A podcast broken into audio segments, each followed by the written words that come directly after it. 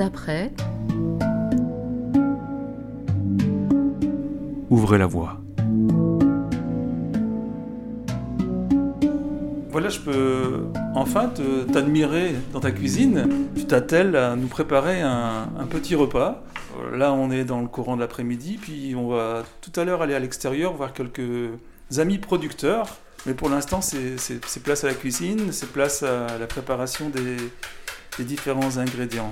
Oui, alors euh, comme on va visiter une exploitation euh, fromagère, je me suis parti sur l'idée d'un plateau de fromage, donc fromage de chèvre, fromage de vache. Alors on va accompagner ça avec une quiche au poireau et des ours. Et tant qu'on a une pâte qui est prête, on va récupérer une partie de la pâte pour faire de la tarte aux pommes au dessert avec un petit euh, crumble par-dessus. J'ai gardé du menu du mois dernier de la glace au sirop de liège.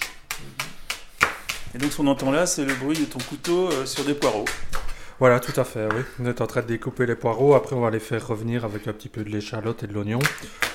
On va préparer une partie avant d'aller voir nos producteurs. Et puis quand on rentrera tout à l'heure, on mettra euh, en place euh, les quiches pour les avoir bien chaudes avec le plateau de fromage. Et lorsqu'on sera prêt pour le dessert, on cuira les tartes aux pommes parce que tiède, c'est assez bon. Les poireaux, leur provenance alors les poireaux, c'est chez mon producteur local, ici à 2 km, le jardin d'antan. Euh, le reste des ingrédients, ben, les échalotes et les oignons viennent de chez lui aussi. On a une, euh, une pâte à quiche faite à base de farine locale. Les œufs sont locaux aussi, je suis en train de regarder sur mon plan de travail. À part euh, ben, l'huile de tournesol qui n'est pas locale, le miel pour mettre de la vinaigrette s'il est d'un producteur à 500 mètres ici de la maison. Les pommes sont locales, je pense que tout y est, à part quelques épices. Et quand tu prépares ta table authentique, la mise en place euh, se fait combien de temps euh, auparavant? Alors, euh, on ouvre la table le vendredi soir et le samedi soir. Donc, généralement, je commence à cuisiner le jeudi matin pour faire une journée qui commence vers 7-8 heures du matin et qui se termine vers 16 heures. Et après, ben, je complète le travail le vendredi.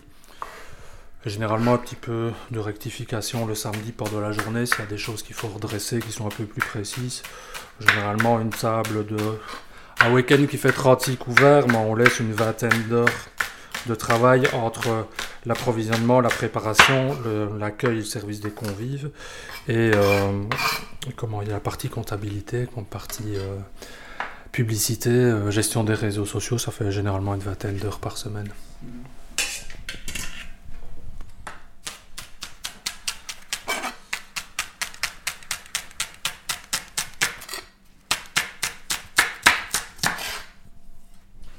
Tu es toujours seul en cuisine Oui, je suis toujours seul. Au départ, je travaillais un peu avec ma maman. Et puis j'ai décidé d'abandonner euh, l'idée de travailler avec quelqu'un parce que j'ai besoin d'être dans mon cocon, j'ai besoin d'être dans ma bulle. Parce que généralement, bah, il y a le menu qui est établi, mais en cours de préparation, je change plein des choses. Euh, j'aime bien me retrouver tout seul dans la cuisine. C'est un acte vraiment créatif alors oui, voilà. Aujourd'hui, bah, j'ai prévu des choses. Maintenant, euh, bon, on va voir lors de la préparation. Peut-être qu'on va rajouter un petit ingrédient ou l'autre, ou va peut-être changer certaines, euh, certaines préparations. On va bien voir. C'est plus, plutôt de la création. C'est plus facile quand on est en cuisine euh, de parvenir à créer quelque chose que quand on est face à sa feuille de papier blanche. Je trouve que c'est toujours sympa de rajouter des choses. C'est des surprises pour les clients surtout. C'est ça qui est bien. Donc c'est un univers un peu clos, une cuisine. Oui, dans les cuisines de grands restaurants, ils sont beaucoup, mais généralement dans les cuisines, on essaye d'avoir le maximum de calme possible pour que. Bon, je trouve que c'est déjà une grosse pression de faire ce genre de métier. Mm. Si en plus tout le monde commence à parler, raconter sa vie, mais je trouve que c'est très compliqué. Donc euh, moi j'aime bien être dans mon univers comme ça. Quoi. Tu peux nous présenter justement les, les deux producteurs qu'on va rencontrer euh, cet après-midi? Oui, bien sûr. Donc, on va aller voir Christelle de la ferme Guise. Donc, c'est une jeune dame qui a repris l'exploitation agricole de ses parents. Elle produit, euh, selon euh, les critères et les valeurs du restaurant, euh, du bœuf. Et alors, elle approvisionne également via une centrale du porc. Elle a donc une boucherie à la ferme. Et elle est également spécialisée dans la réalisation de glace à partir du lait d'une partie de ses vaches. Donc, c'est une jeune dame qui a, pense, un petit peu plus jeune que moi, me semble-t-il. Ça, c'est la première. Et la seconde, on va voir Mélanie. Donc Mélanie, c'est une pote d'enfance qui euh, vient du milieu agricole également. Et euh, elle, elle a un petit cheptel de, brebis. Et elle fait de brebis chèvre. Des- elle vient d'avoir toute une série de petits cabris. Et là, elle fait du fromage de chèvre, de l'atome, et puis elle s'essaye dans plein euh, des finitions de fromage qui sont particulières. Et franchement, elle fait très très beaux produits. Ici,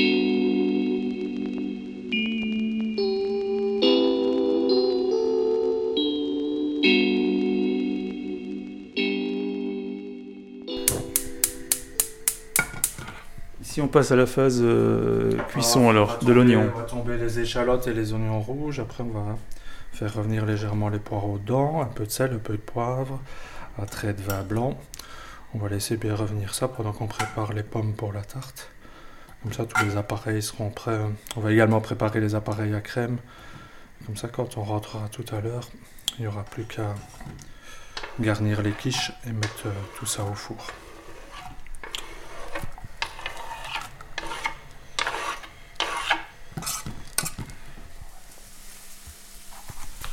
Et là, les pommes, elles viennent? Là, les pommes, je les approvisionne également euh, chez mon maraîcher, mais c'est pas lui qui les produit. Je pense Mm. que ça vient d'une exploitation de Ninan. Ça reste quand même sensiblement local. Et ce qui est bien, c'est que bah, on en a presque toute l'année et de 4-5 variétés différentes. Donc je trouve ça assez, euh, assez intéressant. Les poires, c'est pareil. On a 3-4 variétés différentes, plus ou moins tout le long de l'année, sauf quand arrivent bah, les petits fruits, etc. Chez lui, la belle saison. Évidemment, on n'a plus des pommes et des poires euh, qui sont disponibles, mais en même temps, on en a assez mangé parce que c'est un peu. On revient toujours sur ça en hiver, sur les pommes et les poires, parce qu'il n'y a pas grand chose d'autre comme préparation. Donc, euh, c'est assez agréable de pouvoir arriver aux petits fruits également.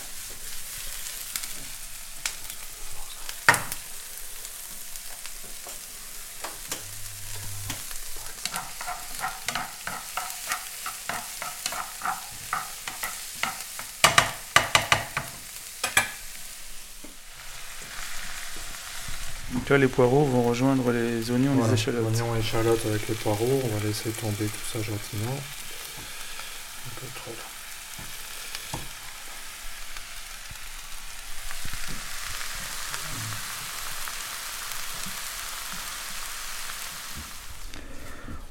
Donc là, Mike, on te voit étaler la... Enfin, on te voit pas. On t'écoute étaler la... la pâte. T'es un peu essoufflé sur le coup. Parce que j'y mets du cœur. Oui, donc la pâte, euh, une pâte brisée, donc deux, euh, 200 g de farine, 100 g de beurre, 40 ml d'eau très froide et un jaune d'œuf. Voilà, rien de plus compliqué que ça. Et alors, ce que j'aime, bah, c'est de la laisser reposer un peu au frigo avant. Je la sors une demi-heure plus ou moins avant de l'étaler. Et puis j'aime avoir une pâte qui soit un peu épaisse sur les quiches. Ça c'est sympa, on a un peu de la mâche. Voilà. Maintenant, on va les garnir. On va faire des moules individuels, ça ce sera joli. Il faut quand même savoir que quand on fait une préparation de quiche, avec les proportions que je vous ai données, vous faites une quiche de 24 cm de diamètre. Mais quand vous allez la dresser dans votre, euh, dans votre forme, il va toujours avoir des restes et c'est dommage de jeter parce que ça ne sert à rien de jeter de la nourriture. Généralement, on peut faire de bonnes choses derrière avec quand le four est chaud, mais je trouve que c'est toujours intéressant euh, de profiter de la chaleur du four pour, euh, pour comment pour avoir une préparation supplémentaire plutôt que de nourrir la poubelle qui elle n'en a pas nécessairement besoin.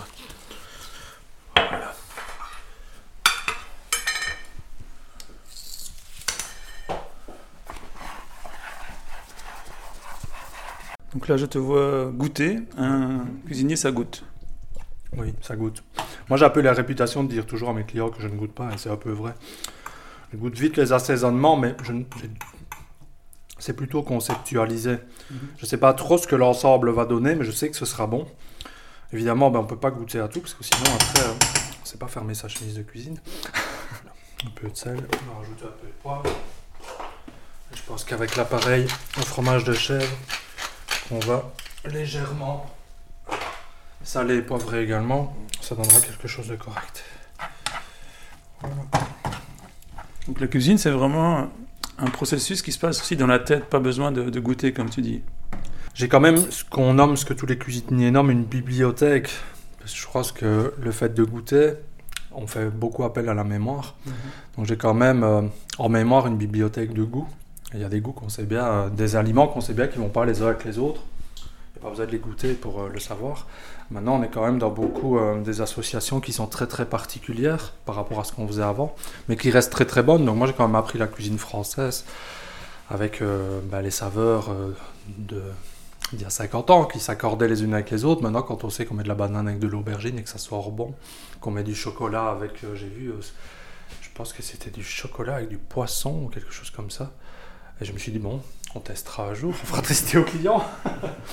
je crois que le, le- pas le pire parce que c'était bon, c'était bien passé. J'avais fait des, des chicons au dessert avec de l'orange, etc. Mais c'était vraiment bien passé. Les gens avaient beaucoup apprécié. Juste une table sur le week-end qu'ils n'avaient pas aimé. Mais voilà, une table sur 20, je trouve que c'est pas de trop. Donc on va aller à l'extérieur, notre premier rendez-vous chez Christelle, c'est ça hein? C'est ça, tout à fait. On va prendre la route euh, vers euh, l'exploitation de Christelle Guise. Comme ça, ça nous laisse un petit peu du temps. On viendra finaliser euh, le repas tout à l'heure dans la cuisine quand on rentrera. Très bien. On y va alors.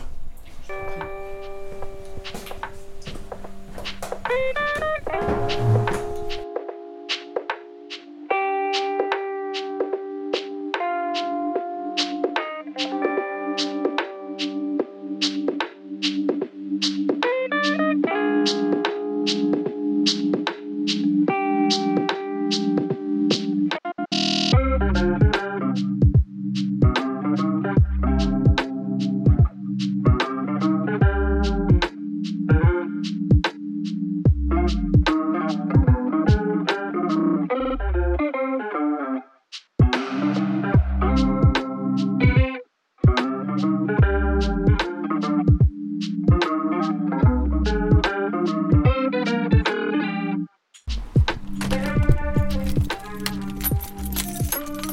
ta voiture alors Tu es prêt à aller dans la chef sans mobile Oui, avec plaisir.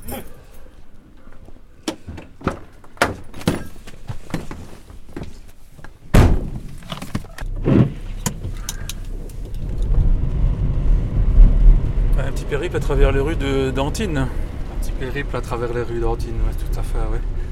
En termes de paysage, En termes de paysage, mais on a une, commune qui est fortement boisée. Donc en fait, euh, l'entité euh, comporte 17 villages, hameaux ou lieux-dits. Et alors je crois que si ma mémoire est bonne, on a 60% du territoire de la commune qui est couvert par des bois.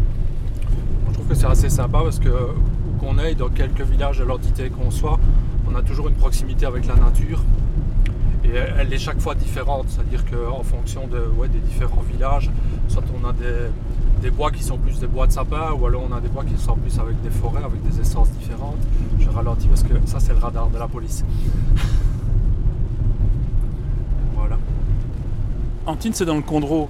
Est-ce qu'il y a une âme euh, condrusienne particulière? Une âme condrusienne? Je sais pas trop.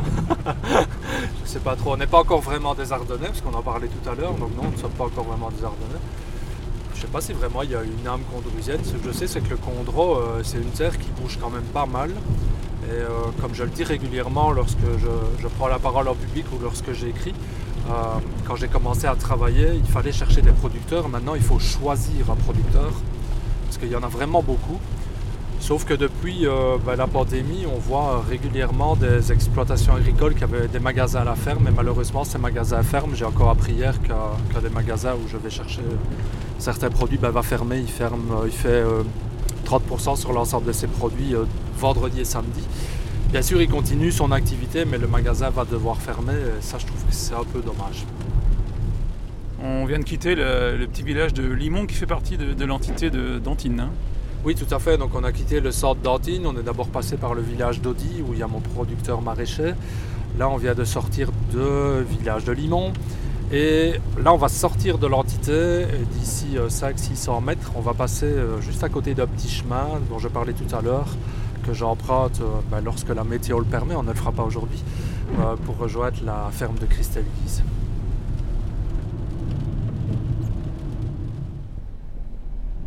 Voilà, on arrive à la ferme euh, de chez Christelle Guise. hein. Tout à fait, voilà, nous arrivons. Sous la pluie, malheureusement. Donc ici, Christelle produit, euh, si on a vu au panneau à l'entrée, du bœuf, du porc, du veau, de la volaille. Voilà, tout à fait. La voici. Ah, bonjour Christelle. Ah, vous produisez quoi ici à la ferme? Donc on produit uniquement de la viande euh, bovine. On n'a pas d'autres euh, d'autres spéculations euh, à ce niveau-là. Et donc euh, on produit aussi un petit peu de lait pour faire de la glace. Et la ferme, vous y travaillez depuis longtemps ici? Ah, depuis toujours. C'est une ferme familiale. Oui, voilà. oui. C'est la ferme de mes parents et que j'ai repris depuis 2007 en association avec eux. Et donc je travaille avec eux. euh, Donc vous travaillez toujours avec vos parents? Oui, c'est ça, oui. Alors là, on va ouvrir une, euh, bah, une grande porte hein, et on va rentrer dans, dans une étable. Et euh, comment vous avez été amené à, à rencontrer euh, Mike? Est-ce que c'est lui qui est venu vers vous ou alors est-ce que c'est vous qui êtes allé euh, plutôt vers Mike? Oui, c'est lui qui est venu vers moi. Donc euh, il travaille beaucoup avec les producteurs locaux et il avait vu passer ma publicité. euh, donc, euh, donc il est venu vers moi. Et qu'est-ce, que, qu'est-ce qui vous séduit en fait dans, dans la démarche de Mike en fait? Voilà, c'est pas quand même un cuisinier classique. Ben, il cherche un bon produit local, faire vivre les producteurs de sa région. Donc voilà. Vous, vous êtes euh, heureuse de pouvoir collaborer comme ça euh, avec, euh, avec Mike, qui est un cuisinier local, donc dans une dimension aussi locale? Ah oui, oui, oui, ben, c'est allez, une belle publicité entre guillemets, oui, voilà. Et, euh, euh, cette dimension de local, donc de, de contact aussi avec euh, bah, les locaux, est-ce que pour vous ça fait partie de, aussi de votre philosophie de, de- de- de travail en tant qu'agricultrice Oui, ça oui, tout à fait. Pourquoi c'est important Parce qu'il faut préserver toute une économie locale. Que peu importe de quoi il s'agit, je pense qu'il faut d'abord faire vivre son pays et ses artisans. Je pense qu'on a beaucoup de choses ici en Belgique et qu'il faut commencer par là. C'était une pratique qui s'était un peu euh, perdue euh, d'a- d'avoir ce contact justement avec une clientèle locale ou c'est quelque chose que vous, vous avez toujours voulu euh, perpétuer ou garantir? Non, c'est quelque chose que nous on avait perdu parce que voilà, il- déjà on est quand même retiré fort du village, donc on n'a pas le contact avec le client au départ et c'est pas un magasin, il n'y a pas de magasin ici, c'est de la vente par commande. Et la, la commande alors se fait de quelle manière Euh, Les gens viennent de chercher par exemple toutes les semaines, vous êtes ouvert à un moment donné ou l'autre? Donc c'est toujours sur commande, donc ils viennent enlever la commande qu'ils ont commandée ou ils se font livrer. Et donc on peut passer soit par euh, internet, téléphone, euh, un peu tout ce qu'on veut. Tous les moyens sont bons en fait. euh. Et Vous avez beaucoup de consommateurs qui viennent vers vous euh Et d'où ils viennent? J'en ai de plus en plus et de plus en plus loin. oui, c'est c'est assez vaste. euh, oui. Ça fait combien de temps en fait que vous faites de la vente à- ici à la ferme Euh, un peu plus d'un an. Ah oui, seulement un an. Ouais, ouais, ouais. C'est- Donc c'est tout récent alors. Ah donc vos, vos parents n'ont jamais connu ça et donc euh, comment est-ce qu'ils ont introduit ça et vous comment vous l'avez introduit au- auprès d'eux? Mais donc mes parents ont fait un petit commerce, mais il y a, il y a- il y a peut-être 25 ans. Pourquoi est-ce qu'ils viennent chez vous en fait? Je pense qu'ils recherchent une autre qualité, c'est certain, oui. Et puis oui, le contact avec le producteur, savoir d'où ça vient.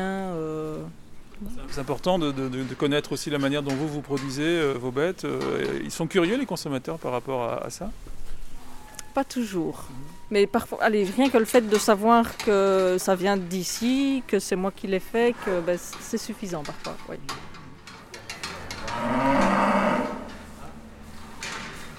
Mike, comment tu as découvert la ferme de Christelle? Alors je faisais une randonnée euh, depuis le départ de Limon et le tracé bah, il passe par la ferme. Donc euh, simplement comme ça. C'était une découverte? Oui c'est une chouette découverte. On a pris une photo de, de l'encart à l'entrée avec la publicité et je pense que j'ai bien attendu six mois avant de la contacter. Et on a, con- on a travaillé pas énormément ensemble, pas mal pendant le confinement quand même. On a fait quand même quelques repas avec la viande pour, euh, pendant le confinement. Et maintenant avec les tables authentiques qui sont euh, une fois par mois, bah, je divise mes achats entre tous les producteurs et comme je disais, bah, ils sont nombreux donc euh, à la fois. Christelle, Mike, c'est le seul restaurateur qui vient chez vous? Pour l'instant, oui. Ouais.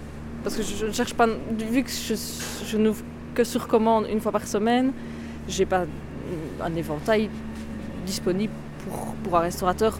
Voilà, pour quelqu'un comme Mike qui fait occasionnellement, oui, mais quelqu'un qui ouvre son restaurant tous les jours, toute la semaine, je ne sais pas le servir.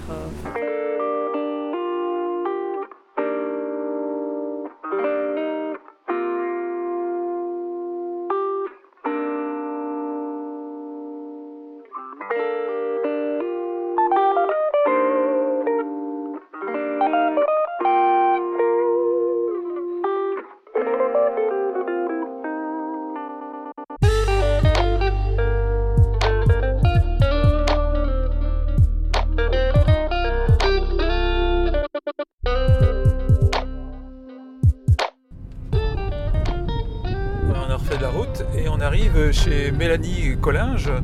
Donc c'est la fameuse productrice de fromage de chèvre.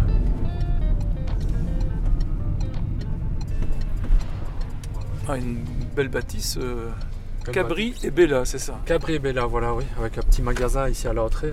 Et elle m'a dit que on devait la rejoindre parce qu'elle était en train de traire.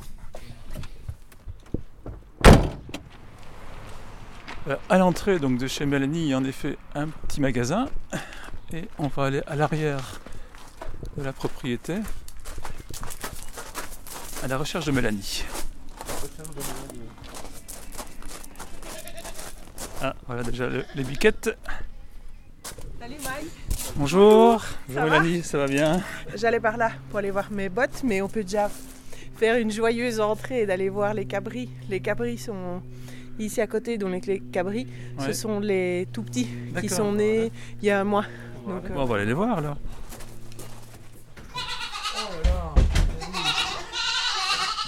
Ils sont magnifiques.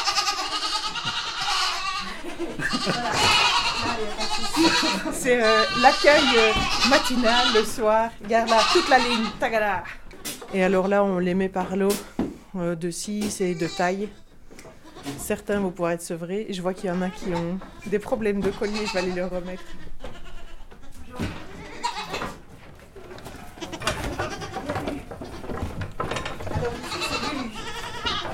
Lulu. C'est la toute première née euh, de cette année. Elle a eu un peu des soucis de démarrage. Le vétérinaire l'a vue et m'a dit écoute, euh, bon, elle passera peut-être pas la journée.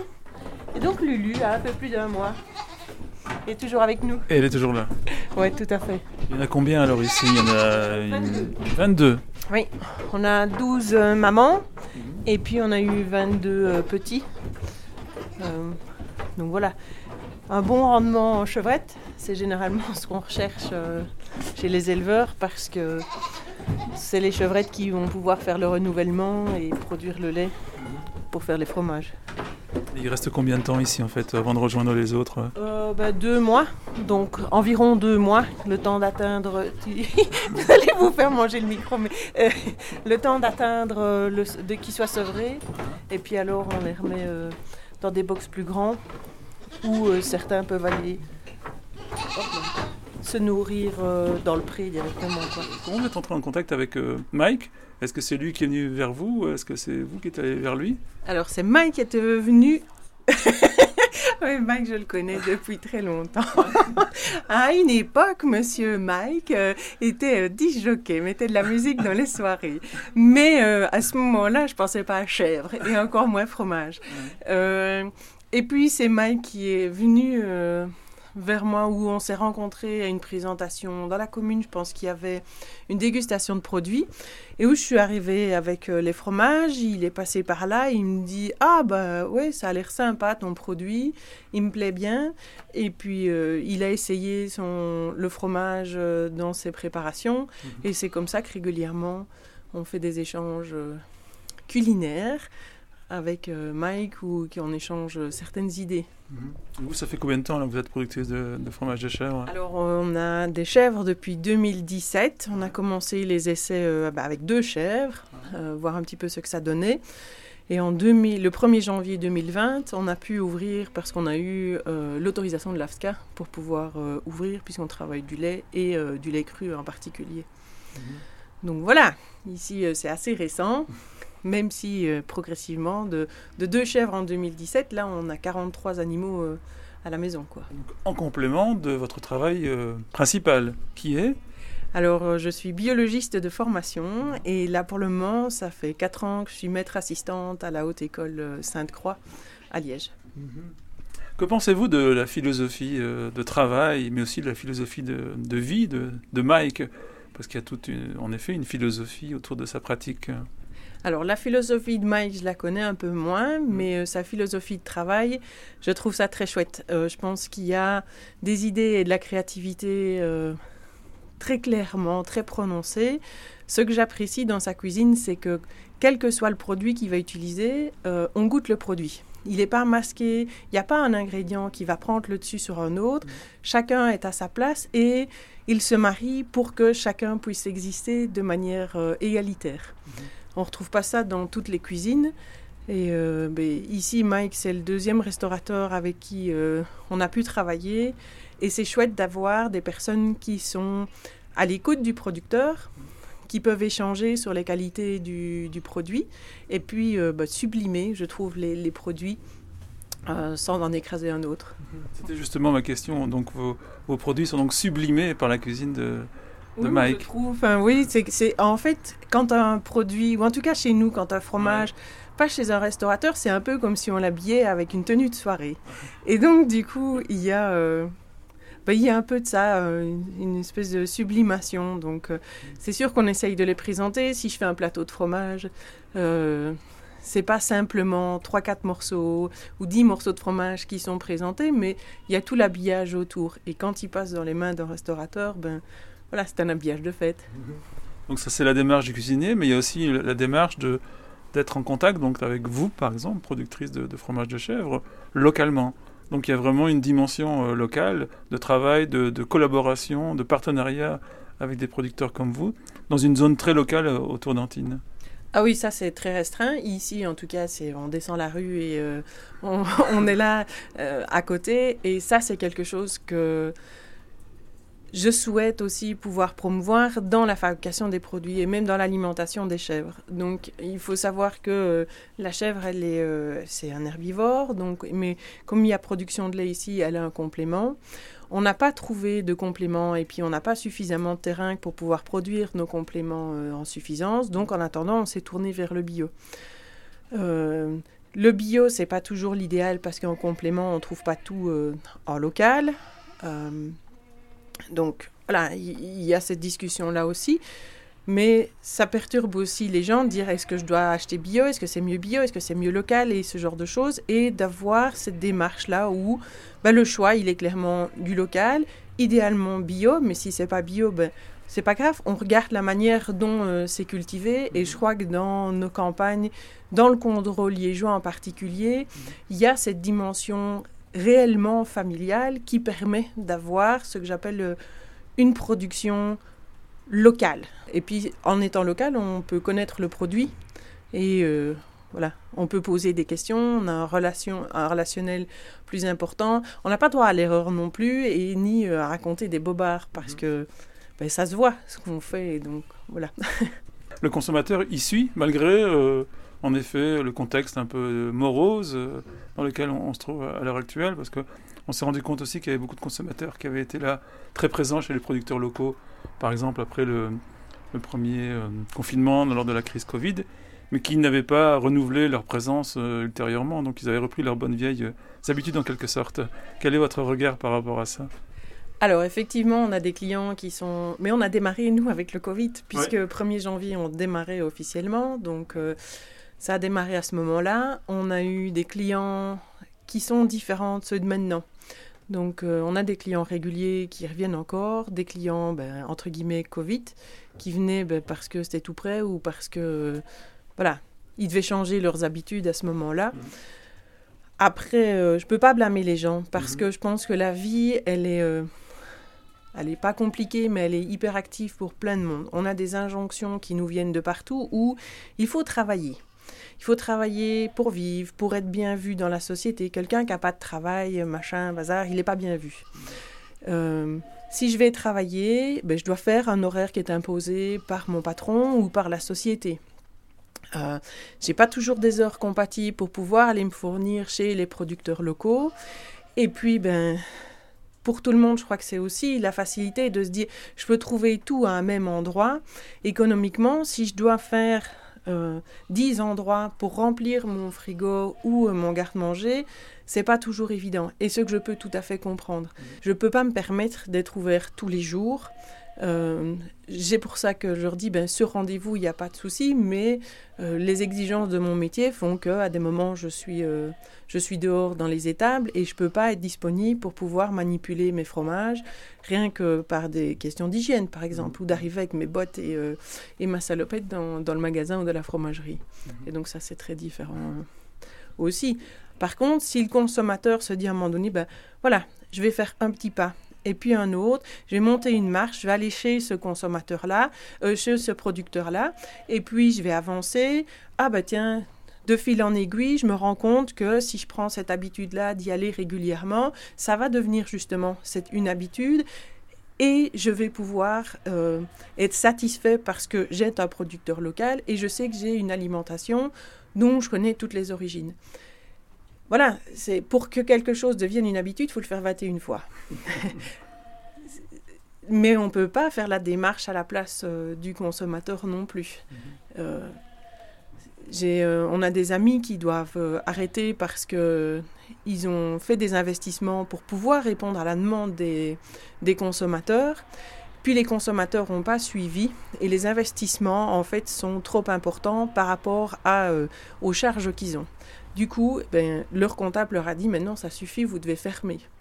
Euh, ben, voilà, c'est triste parce que, comme dirait euh, ce producteur-là, il y a de la place pour tout le monde, à partir du moment où on ne se marche pas sur les pieds.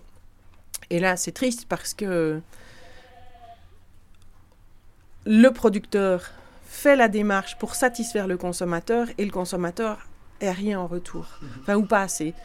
Et donc voilà, je crois que c'est les deux, les deux doivent pouvoir euh, se combiner, mais c'est pas évident de changer la société. Alors je persiste que l'effet papillon sera, sera productif et qu'il faut continuer à croire, mais c'est pas toujours évident. Rien que des investissements pour nous nous mettre euh, aux normes, pour pouvoir euh, voilà, rien que ça. Déjà, pour pouvoir se mettre aux normes, et puis alors après les exigences. Et c'est garder le cap et de se dire, ok, j'entends bien ce que vous me demandez, mais je ne saurais pas le faire. Alors voilà, à, vous de me suivre ou pas. Mais la communication est importante, je crois. Je vais vous laisser traire les vaches. Euh, les vaches. Ah. je vais vous laisser traire les chèvres. Oui, il n'y a pas de souci, merci.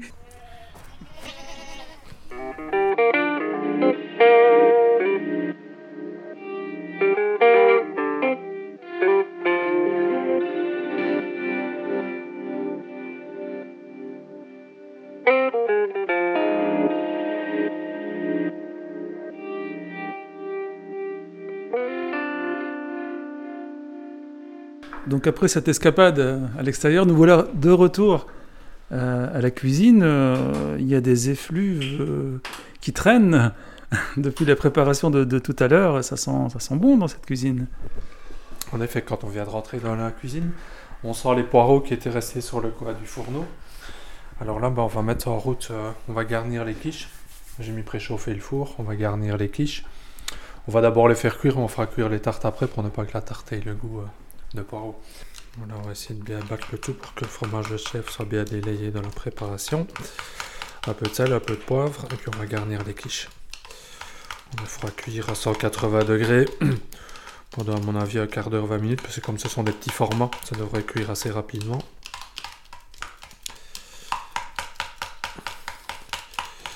Puis on s'installera pour boire un verre de vin quand même, non? Après tout ce bon travail. Donc tu nous fais une euh, vinaigrette. Est-ce qu'on peut connaître euh, les ingrédients? Ou alors c'est secret? Non, non, les ingrédients de la recette, on peut les connaître. Par contre, la quantité, euh, c'est encore une fois à l'œil. Donc je mélange simplement un peu du vinaigre balsamique avec de l'huile tournesol bio. J'ai mis une cuillère de miel du producteur. On va rajouter quelques petites noisettes. On va mettre des graines de lin doré et des graines de... Ça, ce sont des graines de, pavot. Voilà. on va mettre ça sur une salle, une laitue qu'on a approvisionnée chez un producteur et du musclin chez un autre. comme ça, on aura vraiment un éventail d'un peu tout le monde. Il y a aussi sur le plat de travail des chicons. Je pense qu'on va mettre quelques, quelques petites lamelles de chicons dedans. Et des champignons frais, parce que moi j'aime bien les champignons crus dans les salades. Devrait faire un bel ensemble.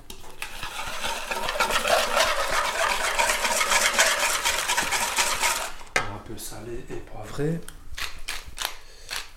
On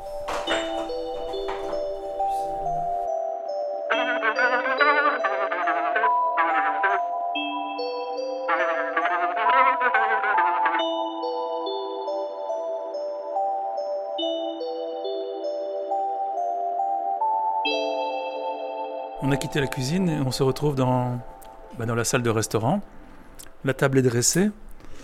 Et si on refaisait un peu le récapitulatif de tout ce qu'on a pu déjà voir, non pas avec la vue, mais entendre, euh, tous ces plats qui ont été préparés et qui se retrouvent euh, là, maintenant, sur la table. Alors on a fait dans la simplicité. Donc on a préparé euh, une quiche poireau, fromage de chef, ail des ours.